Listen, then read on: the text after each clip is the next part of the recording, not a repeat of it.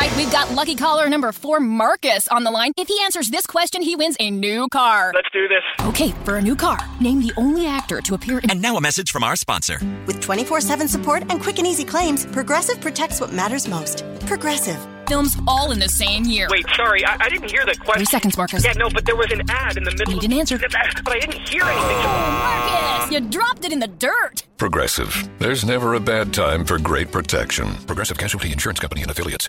Bom, ah, o Arthur deu os recados, vale a pena você meditar sobre as coisas que ele falou dos cursos que a gente tem vivido, do estudo bíblico, mas também vale a pena você gastar um tempo lendo o Sermão do Monte. Nós estamos aqui ah, desde fevereiro estudando esse texto. Se tudo correr bem, nós vamos até a primeira semana de dezembro e nós cremos mesmo que essas palavras de Jesus elas precisam encontrar um espaço no nosso coração e na nossa vida prática, né? Ah, nós cremos que o Sermão do Monte ele é uma, um, de certa forma um condensar das palavras de Jesus, um, um resumo de algumas coisas, né? E, e para nós tem sido uma alegria caminhar sem pressa, né? Dia após dia, meditando e, e percebendo as coisas do texto, mas o que eu, o que eu tenho percebido, não sei se é por conta das minhas debilidades, mas assim, a ideia de que é muito mais profundo é muito mais profundo.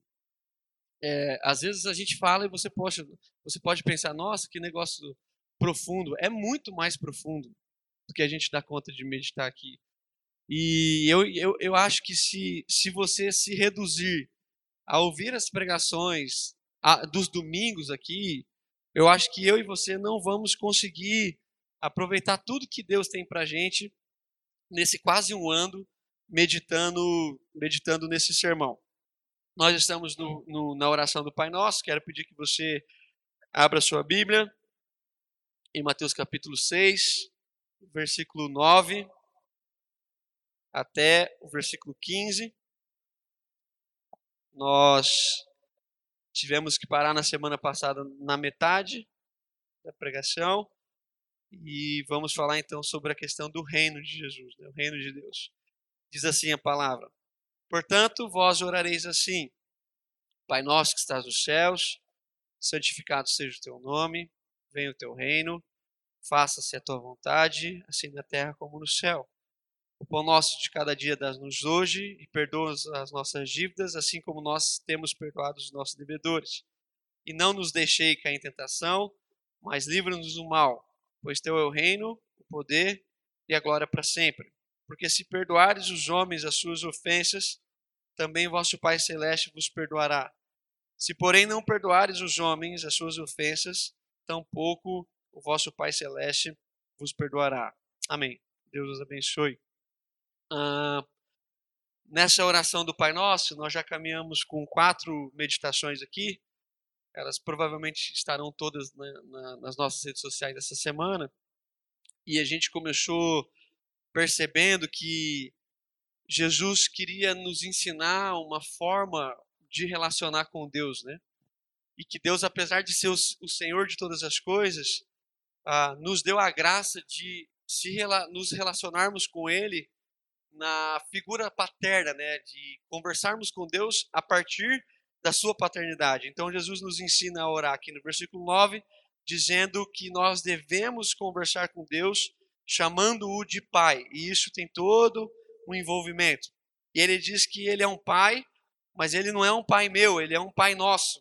A gente entendeu que Deus é pai, mas ele é um pai que ensina os seus filhos a viverem em comunidade, né? Como foi até o dia que a gente citou aqui o caso do Sr. Arthur, na questão de que a escritura diz, né? Paulo, o apóstolo Paulo diz claramente por duas vezes que quando um irmão, uma parte do corpo padece, sofre, todos padecem com ele. E às vezes a gente não tem a dimensão certa, o nível certo, vamos dizer assim, espiritual, para entender o que isso significa, mas isso significa muita coisa. Então eu creio mesmo que muitas coisas é, que estão às vezes é, complicadas na nossa realidade pessoal, são frutos de dificuldades de irmãos e que nos afetam mesmo se a gente saber. Porque quando Deus nos vê, ele nos vê como um. Deus nunca viu duas pessoas como igreja. Deus sempre viu um, que é a cabeça do seu filho, Jesus o Cristo. Então ele nos ensina a relacionar com ele, né? Depois o Rafa veio e falou a ideia do santificado seja o teu nome. E como é que santifica Deus, né? Se Deus ah, tivesse possibilidade de ser santificado, ele já não seria santo, né? Então não tem como santificar Deus, é impossível santificar Deus. Deus é o único que é santo. Então como é que nós podemos orar santificado seja o teu nome? Só pode ser que nós, como aqueles que ainda não são santos, queremos buscar a santidade de Deus para que as pessoas notem a santidade de Deus a partir de nós. Muito bom. Aí na semana passada a gente veio com a ideia de que Jesus nos ensina também a dizer que ah, nós devemos orar, santificado seja o teu nome, e ele faz um pedido a Deus nessa oração, né? Venha o teu reino, venha o teu reino. E nós também podemos pensar que se Deus é quem governa to, tudo e todos, e não há uma pessoa, não há nada, não há um centímetro fora do governo de Deus, não há um ser que vive que não esteja sobre o governo de Deus e sobre o sustento de Cristo. Ah, como é que então nós, nós clamamos, venha o teu reino? Se ele já é o rei de todas as coisas. Né? Há um princípio sobre a pessoa de Jesus manifestada no Evangelho de Mateus, que quando Mateus, quando Jesus nasce, Mateus vai dizer que os magos, ah, eles vieram e eles fizeram uma pergunta em Jerusalém onde está o rei dos judeus? O rei dos judeus. Então, Jesus nunca se tornou rei, ele sempre foi. Ele sempre foi. Na medida em que ele viveu, ele então nos ensinou a viver debaixo do seu reino. Debaixo do seu reino. Então Jesus veio nos dizer como é que se vive agora na perspectiva do seu reino. Quando você tem reino, você tem rei. Quando você tem rei, você tem alguém que, que não pede, decreta. E quando o rei resolve viver, quando o rei define o seu estilo de vida, ele está definindo o estilo de vida de todos os seus súditos. Todos os seus súditos. Então, o rei que sempre foi rei veio nos ensinar como é que se vive no seu reino. E é perceptível que o seu reino é totalmente diferente do nosso a forma como Jesus vive, as suas escolhas, a, a, a sua simplicidade, e foi mais ou menos aí que a gente tentou a, comunicar na semana passada o estilo de vida do rei. É impactante. É impactante. E uma das coisas mais fortes que, que eu falei, mas eu falei porque eu considero mais forte para mim, uh, é o simples fato de que é mais fácil mudar o estilo de Jesus é mais fácil determinar o que a gente pensa acerca de Jesus e mudá-lo a partir do seu caráter do que mudar a gente. Então, você vê nas Escrituras que a obra de Jesus é clara, que os três anos de Jesus são claros, são suficientes para a gente entender qual é o estilo de vida do rei. E como que foi o estilo de vida de rei? Nós falamos semana passada. O lugar que ele nasceu, as coisas que ele fez. Eu brinquei com aquela ideia de que a gente tenta às vezes alterar, né? O, a, a, manjedora, tenta dar um up na manjedora, nos carneirinhos. Jesus é um menininho assim, bonitinho, loirinho. A Maria, uma moça incrível, linda. É todo mundo alemão, né? Eles nasceram lá, mas eles eram alemães. E, e, e a gente vai configurando um novo jeito de ser Cristo. Por quê? Presta atenção. Se a gente convencer Jesus no primeiro momento de vida que ele não é aquilo que parece ser, a gente muda. Entendeu? Então, se a gente corromper o Cristo, a gente fica bem.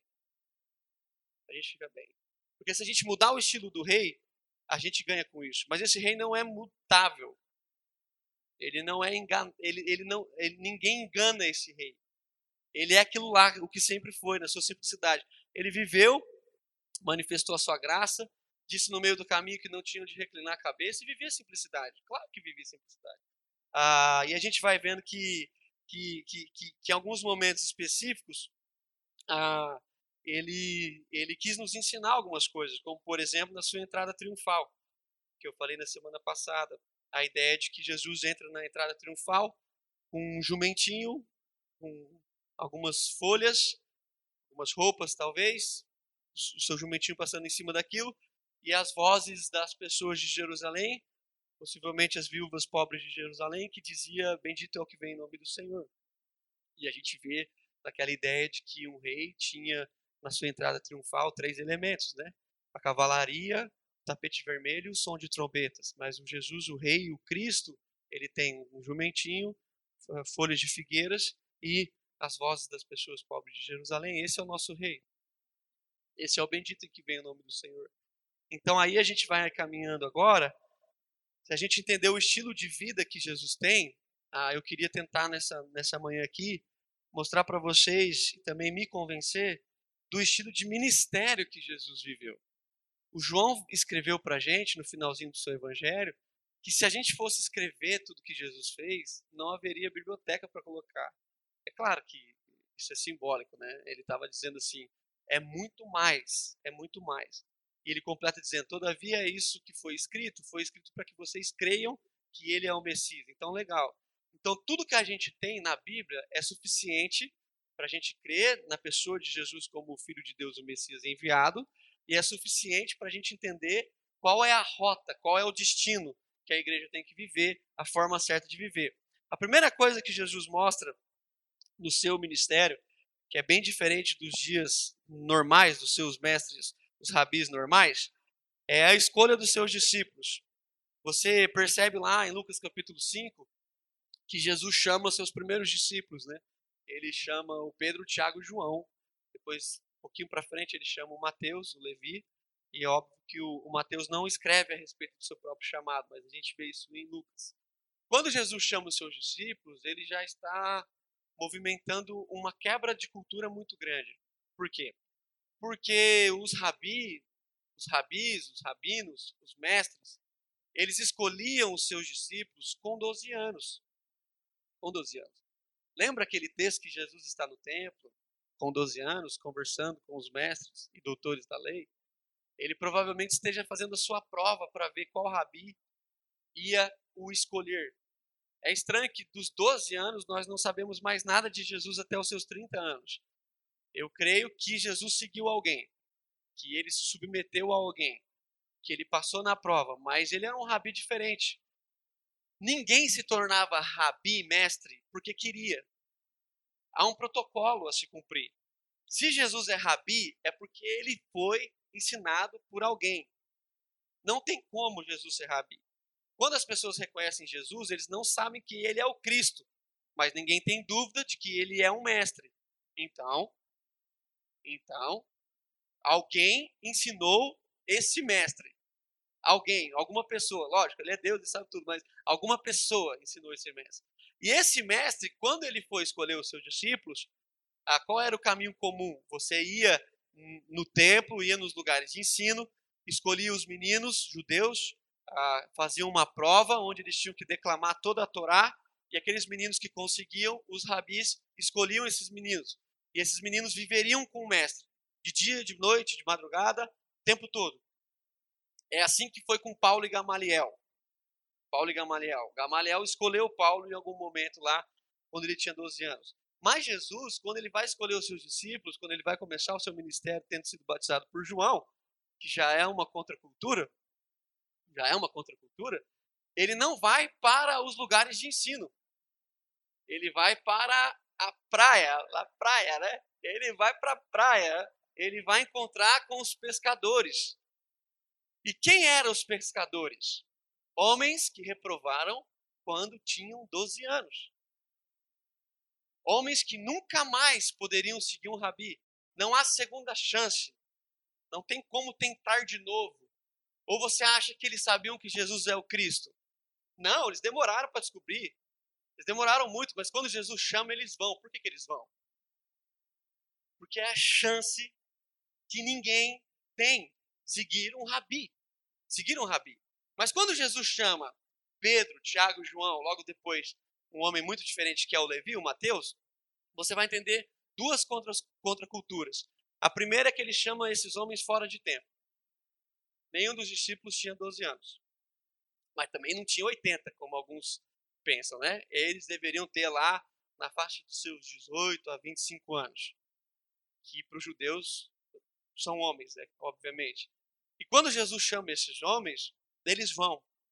Agora, quando Jesus chama os pescadores, Jesus sai da praia e vai para a praça. E quando Jesus vai para a praça, quem ele chama? Um cobrador de impostos. O pescador só tem um problema na vida, que é o cobrador de impostos. Aí Jesus chama o cara que causa o problema com o cara que é ofendido e bota eles no mesmo time para andar. Assim, vamos resolver conflito. Vamos resolver. Aqui, vocês têm alguma coisa a falar? Eu imagino a cara dos discípulos quando eles chamam Levi. Fala assim, não, aí já deu para perceber que esse rabi é, é, desregulado. Ele tem problemas sérios. Ah, e o Levi vai andar com os, com, com os pescadores. Então você percebe que Jesus coloca tipos de gente diferentes para ser os seus discípulos.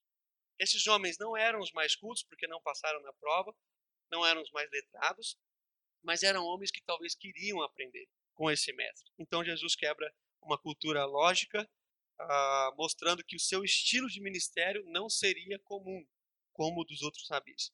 Quando Jesus começa a, a, a, a fazer milagres, interessante que nas escrituras, nos quatro evangelhos, tem vários momentos que Jesus cura pessoas no sábado, né? Isso é muito tenso é, para os judeus, né? Principalmente para os judeus da época de Jesus. E tem um milagre que está no Evangelho de João, depois você pode ler com calma em casa, no capítulo 9, é quando Jesus cura um menino, um cego de nascença.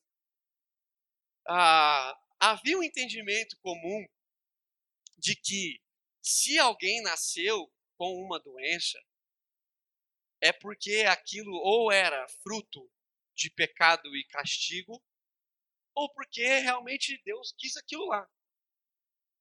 E quando você cura um menino que é cego de nascença, presta atenção no que eu vou falar. Quando você cura um menino que é cego de nascença, é como se você estivesse consertando o Deus Javé. O Deus Javé. É como se o Deus Javé não soubesse o que faz. E é por isso que há uma crise muito grande que esse milagre percorre todo o capítulo 9 do Evangelho de João. E os rabinos perguntam para o menino quem é que te curou vão até a casa do menino para perguntar para os pais, voltam para conversar com o menino e ficam procurando quem curou.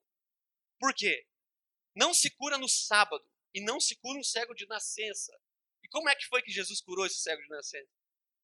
Que é o mais brilhante, né? Vocês lembram desse texto?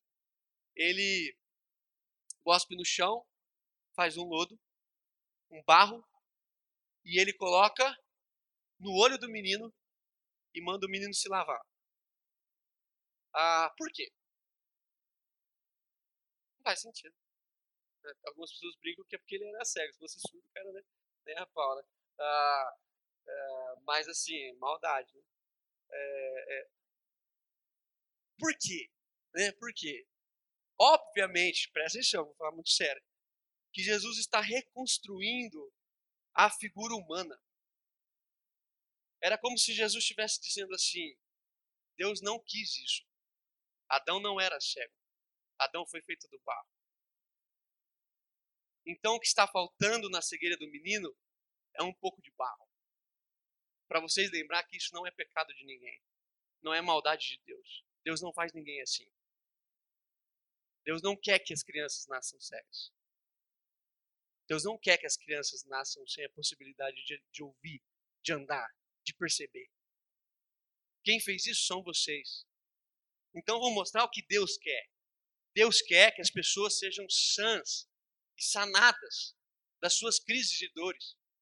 Mas a religião é tão opressora que em vez de celebrar que agora um irmão vê, as pessoas ficam tentando procurar Jesus. Olha que interessante, lá em, em João ainda, capítulo 5, você tem Jesus se encontrando com um homem, já falei isso 400 vezes, um homem lá no tanque de Betesda. Jesus, Jesus chega para o homem e fala assim: meu irmão, quanto tempo você está aí? 38 anos. E você quer ser curado? Não. Eu estou aqui, sim. Nem vi que passou. Foi 38, oh, 38, pegou surpresa. Ah, hora que Jesus pergunta, e pior do que a pergunta de Jesus é a resposta do homem. Ele diz assim: Você quer ser curado? O homem responde: Não há ninguém que me coloque no tanque. E quando está na minha vez, alguém pula a minha vez. Alguém quem? Um cego, um surdo, um manco. Então, na fila dos miseráveis há injustiça. Se um cego tiver a chance de passar a perna no manco, é a oportunidade perfeita. E aí Jesus chega lá e fala assim: é isso? É isso. E Jesus diz assim para o homem: então levanta. E o, menino, e o homem, menino agora homem, levanta. E Jesus fala assim: agora pega o seu leito e anda. E quando ele pega o leito, que é a sua maca, possivelmente de madeira, e ele sai andando, os religiosos percebem que ele foi curado. Por que, que os religiosos percebem que ele foi curado? Porque andar com o leito está configurando o trabalho. Então, eles não conseguem celebrar a cura de um homem que está padecendo há 38 anos, mas está trabalhando porque carrega o seu leito. Jesus é tão esperto, tão inteligente, tão, tão sábio, né? Talvez seria a melhor palavra, que ele faz os religiosos verem o homem. É como se Jesus dissesse assim: faz 38 anos que ninguém te vê, mas eu vou fazer os religiosos te ver. É só você pegar um pedaço de madeira. O que Jesus está querendo dizer com isso? Para a religião, objetos, pedaços de pau, sempre vale mais do que pessoas, sempre vale mais do que pessoas. A gente sempre briga, é por causa de, do que a gente tem. Sempre é assim. E aí Jesus vai andando, ele vai mostrando o seu ministério, e em certa ocasião os seus discípulos colhem milho no sábado, isso é muito legal. Ah, os discípulos estão com fome e eles colhem o milho no sábado. Não pode colher o milho no sábado. E aí há uma crise instaurada, porque os religiosos falam assim: ó, aí é demais. Os seus discípulos não jejuam, lembra que eu falei das três? Jejum, oração e dar esmola são os três fundamentos do judaísmo, da, da prática judaica. Os seus discípulos já estão quebrando uma prática, eles não jejuam, estão sempre comendo. Quando falta pão, você distribui. E aí agora eles vão comer no sábado. E vão colher espigas, trabalhar no sábado. Ai, Jesus, muito sábio. Ele pega e fala assim: Vocês lembram de Davi? Aí, claro que eles lembram. Claro, não esqueceram. O que, que ele fez quando eles, ele e seus amigos estavam com fome? Aí Davi fala assim: eles comeram os pães da propiciação. Não pode comer pão da propiciação. Por que, que Davi comeu? Quem chuta? Porque ele teve fome. Não pode até que alguém tenha fome. Deus nunca vai instaurar uma coisa que seja superior à vida humana, nunca. Não pode até que alguém tenha fome. E o Davi comeu porque estava com fome, os meus discípulos estão com fome, então não é trabalho. Eles estão comendo. Então, Jesus vai, vai, vai, vai, vai caminhando e ele vai encontrando pessoas diferentes. Eu gosto muito do encontro da mulher samaritana, vocês já viram falar sobre isso. E, e Jesus encontra com ela e tal. E o, o que me pega com Jesus, assim, é que ora ele está com a mulher samaritana, que é uma mulher excluída da sociedade, todo aquele procedimento. Ele dá oportunidade para ela. E a mulher sai instantaneamente falando de Jesus. E a cidade meio que converte, porque volta para ver Jesus.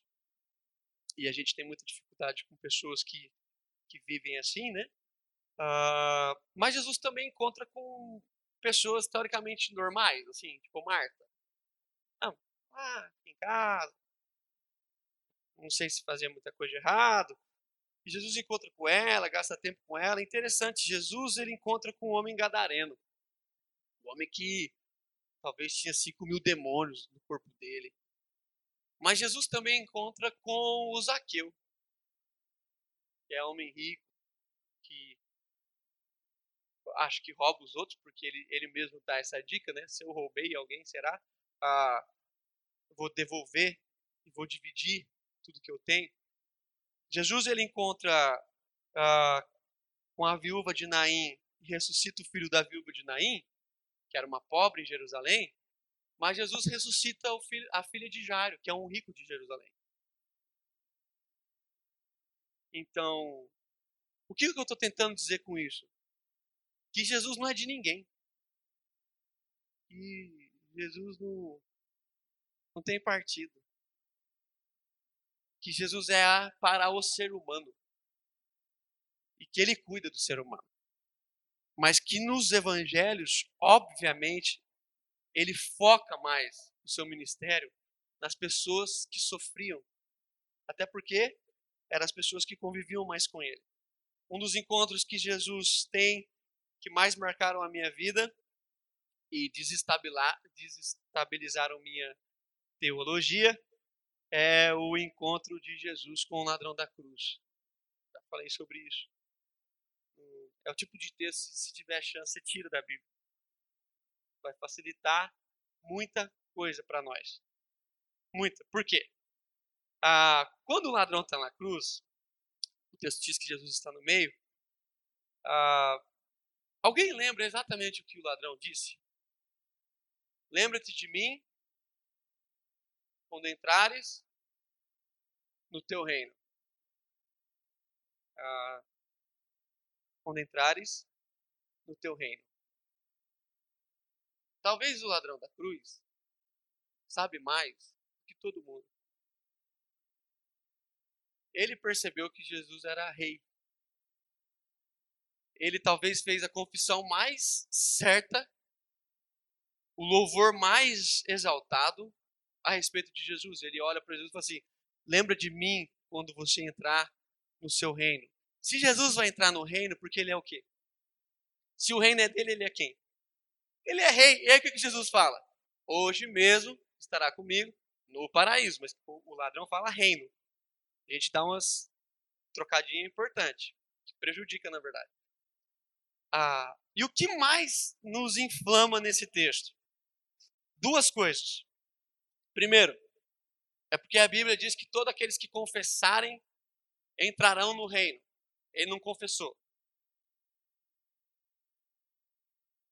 Segundo, que a maioria das pessoas acham que só entra no reino aqueles que passarem pelas águas. Ele não passou.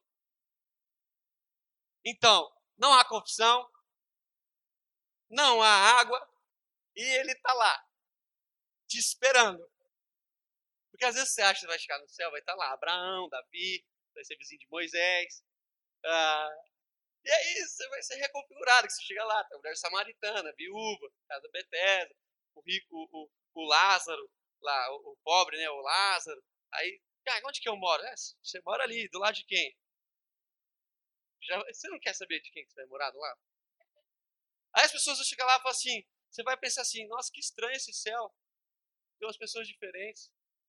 Mas você nunca imagina que todo mundo está pensando isso de você. Então, assim, nossa, você vai pegar muita gente de surpresa. Porque esse Jesus, ele tem essas coisas. Ele vai indo pela sua graça. Às vezes você quer falar assim, ah, agora eu entendi. Jesus, ele é assim. Ele, ele não é assim. Ele não é. Ele não tem muito...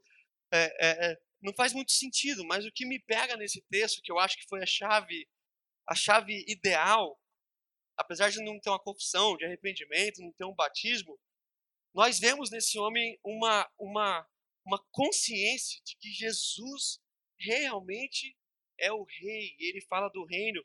Então, a forma que Jesus escolheu viver o seu, o seu ministério, ela é uma forma não religiosa, né? É estranho isso, né? Ela não é tanto religiosa, tão pesada.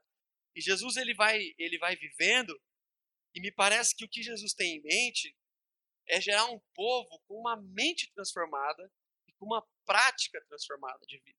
Interessante que quando João Batista começa a pregar, você tem que lembrar que João pregou antes de, de, de Jesus, obviamente, né? E João ele começa a dizer, e o que, que João começa a dizer? A respeito do reino de Deus. Ele diz assim: Arrependei-vos, porque vos é chegado o reino dos céus. Arrependei-vos, porque vos é chegado o reino dos céus. E quando Jesus está pregando lá em Lucas, capítulo 3, João começa a explicar o que seria o reino dos céus. E João vai falar uma coisa muito legal, que ele fala dos frutos de arrependimento. Eu adoro esse texto. Ele diz que nós devemos, capítulo 3, versículo 8, produzir frutos de arrependimento. E quando ele termina de pregar, há três grupos que, que se classificam naquela pregação, né? o povo, os publicanos e os soldados. E o texto diz claramente que o povo diz para ele, fala assim, o que, que nós vamos fazer? O povo, o povo, simples. O João diz assim, quem tiver duas túnicas, divide. Irmão, quem tiver, duas. Não é quem tiver 19, 33. Porque está falando com o povo. Por que, que João fala quem tiver duas? Porque há a possibilidade de alguns dos seus ouvintes não terem duas. Então, por isso é quem tiver duas, divida uma. Aí os publicanos, eles que cobram os impostos, eles falam assim: e nós? O que, que nós faremos? O João chega e fala assim: vocês não cobrem mais do que o devido. Ou seja, sejam justos. Aí chegam os soldados, viu? Polícia. Chega lá. E ele fala assim: e nós? O que, que nós. O que, que sobrou para gente? E interessante que para os soldados é a descrição mais, uh, mais extensa. Ele diz três coisas: não maltratem ninguém. Acho que alguns soldados precisavam ouvir isso. Não deem falsas testemunhas. Nós acabamos de assistir Olhos que Condenam, né? Cinco meninos presos por quase 14 anos por causa de falsa testemunha, que graças a Deus pediu demissão agora, depois de 15 anos. Ah, e ele fala uma coisa também para os soldados: se contentem com seu salário, que já era pouco, sem novidade, já era pouco, sem novidade. Ah, então, não maltratem ninguém, ah, ah, ah, ah, não deem falsa testemunha, como deram de Jesus, não sei se vocês lembram, e também deram de Paulo, também deram de Pedro. Não sei se você lembra que pessoas foram subornadas para dizer coisas de Pedro no tribunal, né? E não e se contente. Então, tá vendo que coisa interessante? Presta atenção e tenta entender comigo. Esse reino traz uma cultura que serve para qualquer tipo de gente e que não tem a ideia de que as pessoas que entram para esse reino têm que mudar de profissão. Presta atenção. As pessoas que entram para esse reino não têm que mudar de profissão, mas têm que mudar o jeito que faz a profissão. Ou seja, tem que ser transformado. Tem que ter características do rei Jesus, que é um homem justo. Você percebe que quando Jesus fala sobre a ansiedade, aqui no capítulo 6, versículo 33, Jesus dá o remédio da ansiedade. É claro que não é a mesma ansiedade que nós temos hoje como doença, mas algo muito parecido. A ansiedade está no homem desde sempre mas agora infelizmente mais mais clínica, né, mais mais pontual. Jesus fala que o remédio para a ansiedade é o quê? Buscar em primeiro lugar o reino de Deus e a sua justiça. Então, como é que a gente é sanado? Na medida em que a gente busca o reino de Deus e a sua justiça. Porque quem busca o reino de Deus e a sua justiça sabe que todas as outras coisas serão acrescentadas. Toda vez que você busca a Deus, na maioria das vezes, é para ver se ele te acrescenta alguma coisa. Né? Todas as vezes que a gente nos achegamos diante de Deus, às vezes é porque parece que está faltando alguma coisa, mas o texto está dizendo assim: se contentem em buscar o reino e a justiça. E as outras coisas, que é tudo que a gente fica preocupado, isso aí é, isso é consequência. Então, onde deveria estar a nossa ansiedade? Em cumprir a manifestação do reino de Deus. Em cumprir a manifestação da justiça de Deus. Em dizer para as pessoas no nosso trabalho como é que um homem e uma mulher de Deus vive. Eles são justos, eles são retos, eles têm preceitos, eles cuidam das pessoas. Que tipo de pessoa? Todas elas. É o filho da viúva, mas é o filho do homem da religião. Todas elas. O menino da comunidade e o menino do condomínio. Todas elas. Nós cuidamos de todo tipo de gente. Todo tipo de gente. E por fim, o último texto que eu quero ler é que quando Jesus fala, ainda em Mateus, a respeito do seu reino, quando ele virá, né? Todo mundo quer ver esse dia, né? Aí, depende, depende de como você crê, né? Se vai ver, se... enfim. Mas eu, eu queria ver, eu queria estar vivo para ver assim como é que as coisas vão acontecer. Se eu não tiver também ressuscitar, vou ver do mesmo jeito. Ah, mas quando Jesus fala sobre o seu reino, ele ele vai falar assim, capítulo 25, versículo 30, 31. Quando vier o Filho do Homem em sua majestade, ou seja, na ideia de que ele já cumpriu o tempo do reino, vai vir com ele todos os anjos. Ah, não, pensa nisso aqui. Todos, todos, todos, todos. É muito anjo. É muito. Ah, é camada de anjo. Vem todos os anjos. E aí ele se assentará no seu trono de glória. Pronto. Aí você já pensou carruagem, né? um negócio assim, talvez seja cadeirinha de plástico. É porque também a gente pensa que Jesus é o tipo de rei que a gente gostaria de ser, né? Se ele andou de jumentinho, não pensa que o trono vai ter tanto ouro. Porque para ele, cadeira de plástico talvez seja suficiente, né? Talvez você não queira que ele sente lá, porque se ele não sentar, aí você também vai ter que sentar. aí você entendeu? Aí, aí Jesus chega e todas as nações, todas as nações, cara, todas as nações se chegarão diante dele. E ele separará uns dos outros. Que nós conhecemos como o joio e o trigo. Mas ele vai fazer isso agora não mais como o joio e o trigo. Presta atenção. Estou lendo aqui, viu? Não parece que eu estou lendo. Como o pastor separa os cabritos e as ovelhas. E olha que legal. Ele colocará as ovelhas à sua direita, que é na Bíblia o lugar de honra, tá? e ele colocará os cabritos à sua esquerda. E então dirá o rei, o rei Jesus dirá, aos que estiverem à sua direita. O que, que o rei vai dizer? Bendito, perdão, vinde benditos do meu Pai. Tem tudo a ver aqui com o Pai Nosso, né? Entre na posse do reino que vos está preparado desde a fundação do mundo. Lembra aquele texto que Jesus fala assim: Eu vou para o meu Pai e vou fazer morada? A minha, a minha casa tem muita morada, eu vou para o meu Pai, vou preparar lugar. Hum, muito legal. Aí Jesus vai fazer um anúncio interessante. Ele diz assim: Porque tive fome e me deste de comer. Tive sede e me deste de beber. Era forasteiro, me hospedaste.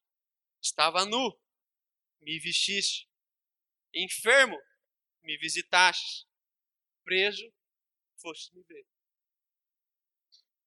a religião talvez pense que Jesus vai falar. Ah, aqui quem sabe a teologia do Calvino? Quem é do time do Zwinglio? Quem gosta do Armínio? A maioria, né? Ah, do Armínio? Ah, não, não, não. Jesus vai falar sobre coisa séria. Sobre gente. Né? Vamos lá. E as pessoas ficaram admiradas, porque as pessoas perguntaram: quando é, Senhor?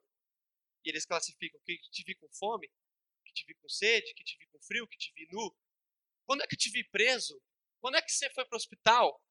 E Jesus pega e fala assim: todas as vezes que vocês fazem para um dos pequeninos, um, um ser humano, vocês fazem para mim. Então preste atenção. Ah, essa é a chamada de Jesus. Entendeu? Chamada de Jesus. Isso aqui vai acontecer. Isso aqui vai acontecer. E os filhos que são filhos de Deus, que entenderam a sua graça, foram alcançados, misericórdia pura. Mas que porque foram alcançados, eles vão cuidar das pessoas que Jesus cuidava. Quais pessoas? Todas elas.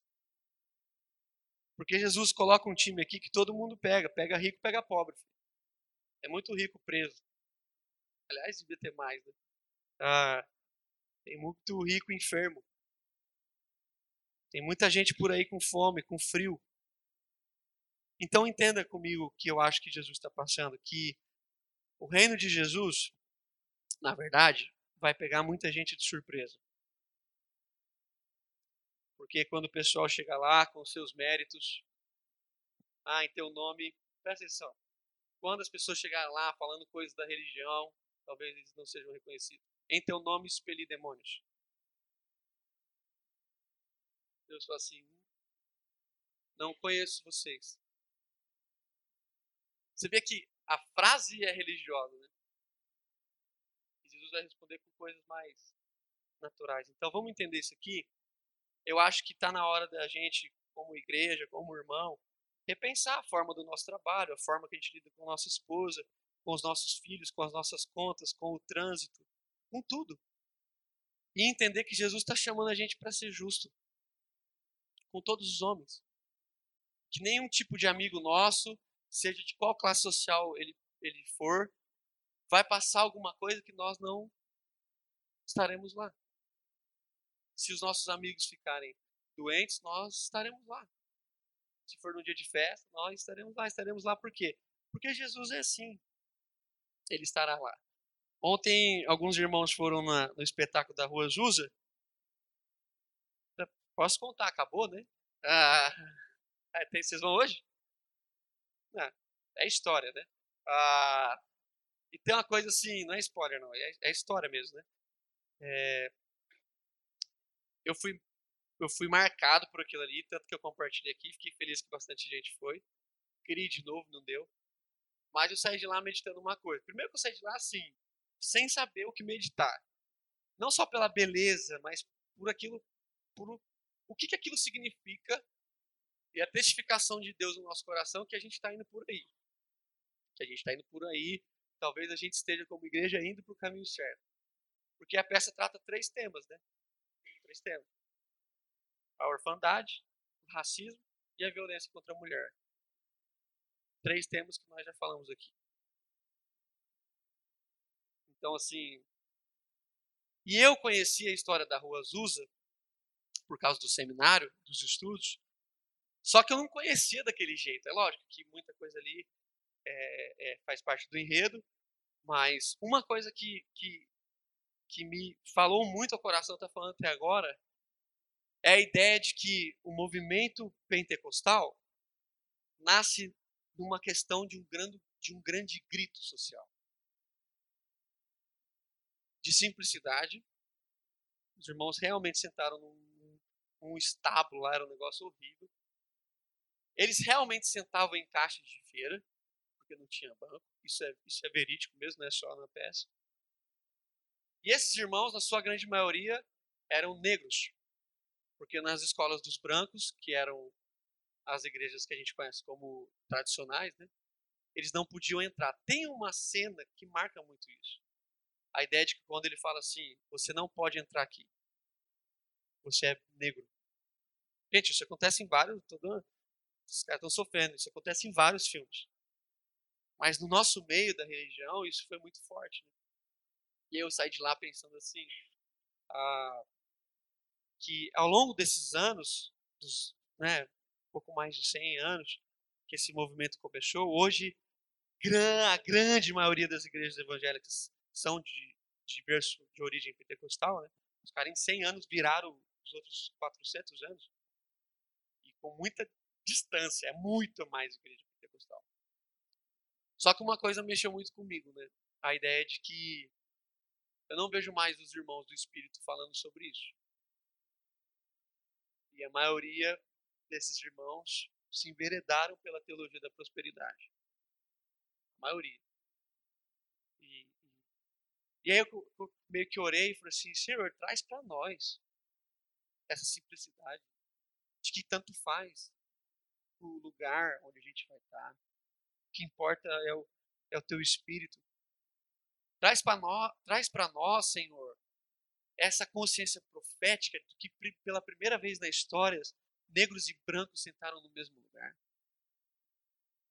Traz para nós, Senhor, essa força de falar que todo ser humano tem dignidade e deve entrar nos mesmos lugares.